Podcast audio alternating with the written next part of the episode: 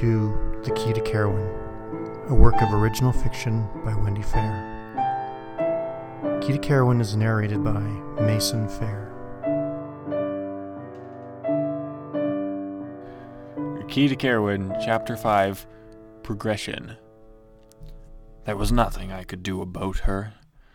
I had never had much authority when it came to her, nor with her brother, except that one time when I had gained the upper hand.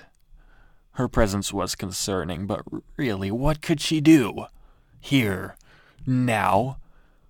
Nothing. She is a child's imaginary friend, a simple irritant. No, things would progress as I allowed them to, and no further.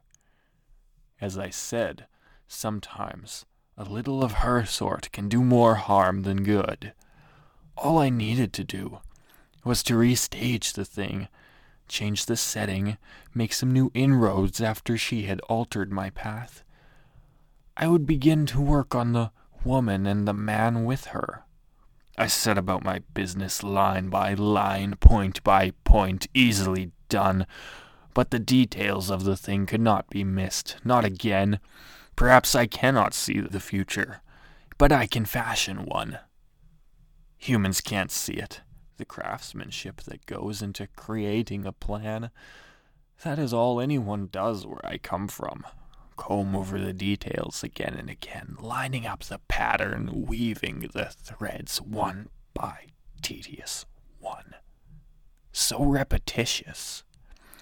Claustrophobically nearsighted. The colors of the thing, the sense imbued in it, the textures. So many variables all in one plan. It is an art. It is a science. It is a creation. And yet, for you, it is like looking at a picture from far away. You cannot see the brushstrokes, nor do you note the meticulous blending of the colors to make just the right tone and shade and texture. You see none of the craftsmanship of the thing. You give no credit where credit is due. Vexing. Remaking the future is a slow process, laying brick by laborious brick in place and making certain none of them crumble, mixing the mortar in just the right blend and cementing them in place. Yes, these things take time. Let me paint you the fresh portrait. A new job, a reluctant move, an old house, friends lost, uncertainty, loneliness, stress, fatigue. Boxes everywhere, the smell of time long settled, now stirred again, musty.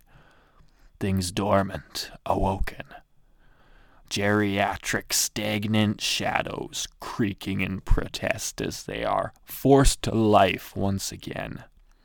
Darkness hanging over all with the moon in the blackened window and the endless shriek of birds high in the trees far above the house. The scene calls to mind a single light that flickers and is snuffed out by a scheming breeze in a closed space. Music in an echoing room, the smell of decaying shiplap in an ancient basement, the chill one walks through in the middle of the house. The static from a television in a darkened room, a monster that haunts your dreams, stalking you in the dark, perhaps reaching from under your bed. Yes, it might have been all of these things. And over all of this, a baby cries in the night. Born, yes, and I had a hand in that too. Something is not quite right. But what exactly? I watch, I wait to see what will become, never knowing. And always she is there. Always she speaks with the girl, and only the girl. The infant grows, little by slowly, so slowly. A scene. The infant in a swing, orange and blue, gaudy colors in the dusty light of this world. Tick, tick, tick, as the mechanized swing unwinds with each arc. The girl underneath it on the floor looking up, the infant laughing each time the motion of the swing reveals to it the girl's face, and it quickly said, Boo.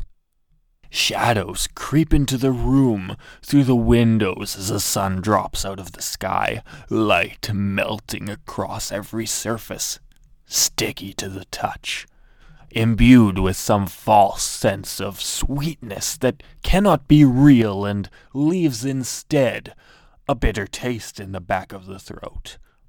Supper time, the woman calls into the room. She is colorless now. No pinks, yellows, or blues. Those colors faded and washed out with the coming of the infant. She is not yet shabby, merely much more worn. She is clothing hung out on a line and forgotten, stiffened and washed out. The girl moves into the kitchen and the boy follows slowly, reluctantly. Why are we eating so late? The boy grumbles. He is wary now, calculating. Always watching from the shadows. Mostly he is silent. He gathers his food onto his plate and moves to sit at the dining table. A dining table in name only.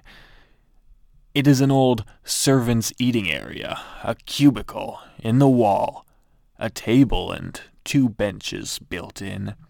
They never eat in the real dining room with the large table and the comfortable chairs, the room glowing red in the melty light, cloying and heavy as blood soaked cloth. One cannot breathe properly there. Curious. The boy slides to the far recesses of the bench, finding its crooks and shadows, and sinks into them. I was waiting for Dad to get home, but we can't wait for him any longer. The woman replies with a weary sigh. He's never home for supper. We shouldn't bother waiting any more. A pronouncement from the boy in the shadows. He's working hard at his new job, the woman responds. Maybe, but we never see him anymore. The girl adds quietly, sitting sideways at the edge of the bench, her feet dangling into the light of the kitchen. A quick escape route, lest the crypt tries to swallow her whole. I know, the woman replies, listless, almost disinterestedly. A silent meal punctuated by the clank of cutlery, averted eyes, frowns thrown, a push and a slide, dishes dropped into a ceramic sink with no thought given to the washing of them. I'm going to bed as soon as the baby is asleep, the woman says. You two get yourselves to bed on time. A short time later, the woman and infant disappear up the stairs.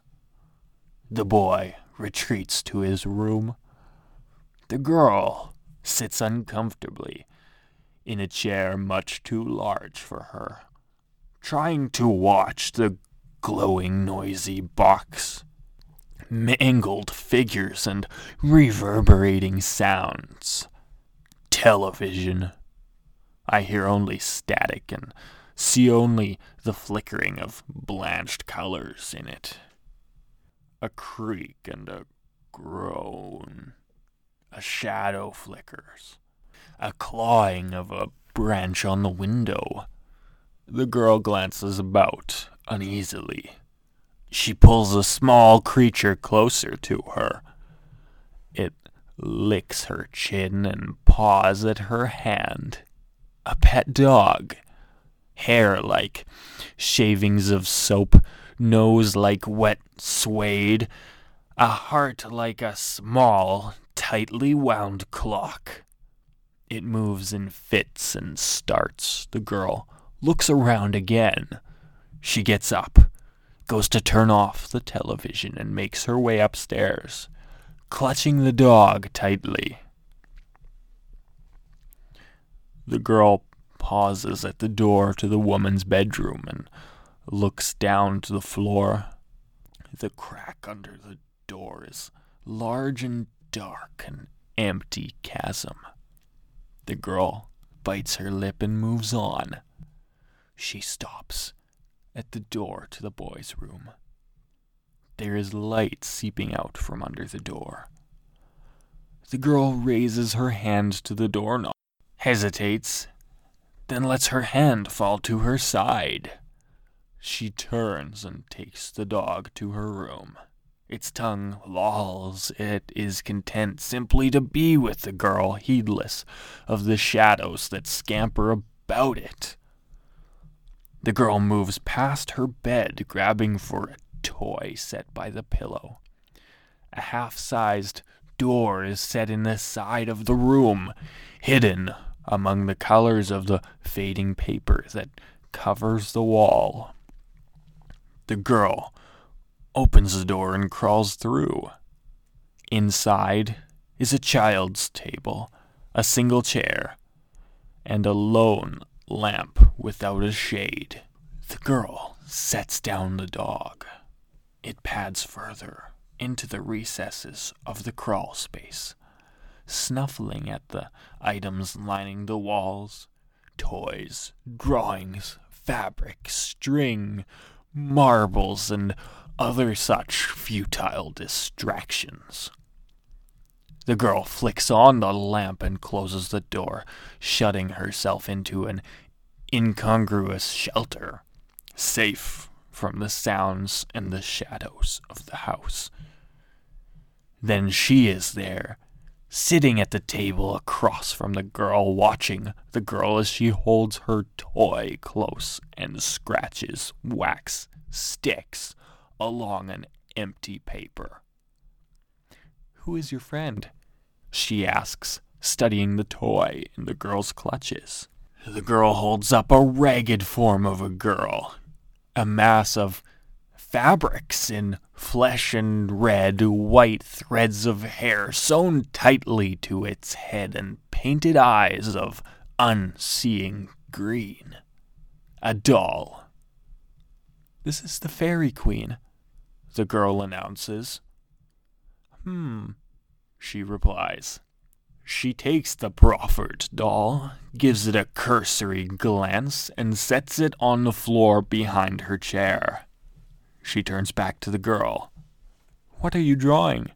she asks. A glance and a smile, then a horse. This is Chandelier. She's a unicorn, too. She always comes when I call her, and she does anything I tell her to. She lives with the fairies in their magical forest. Really?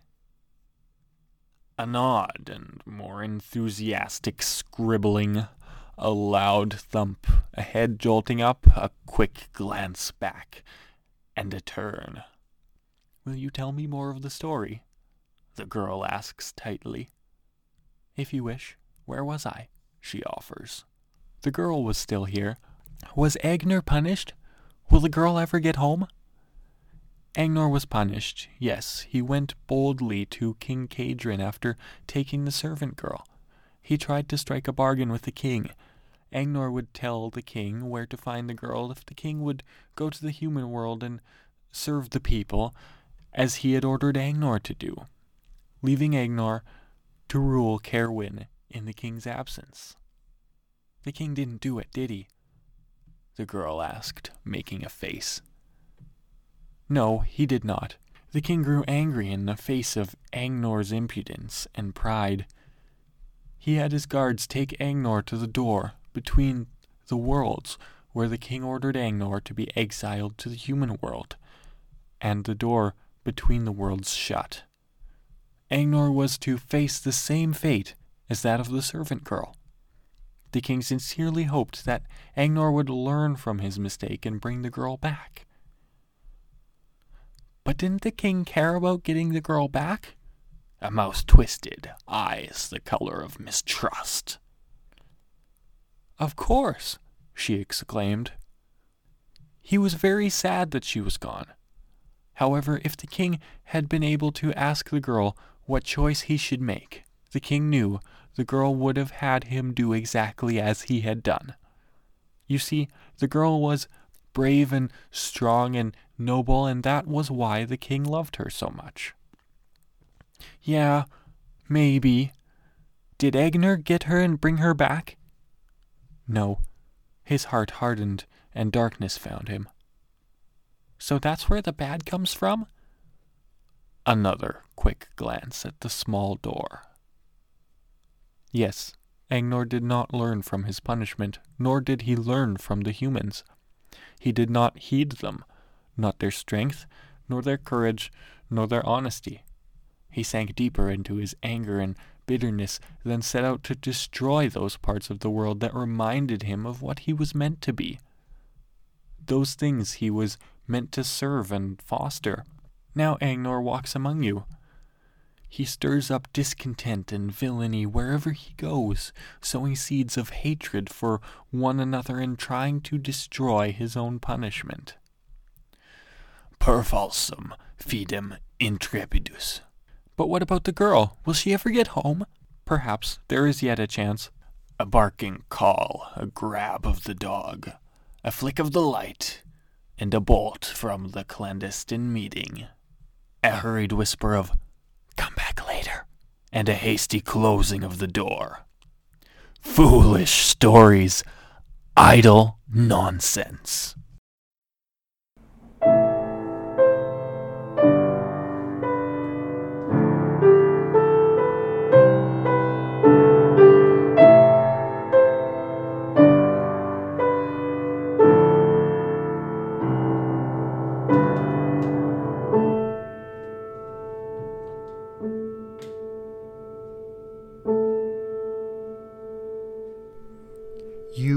Listening to Key to Carowin, a work of original fiction by Wendy Fair. Key to Carowin was narrated by Mason Fair, with original music provided by Serena Fair. For more information about this and other projects, please visit shifterspress.ca.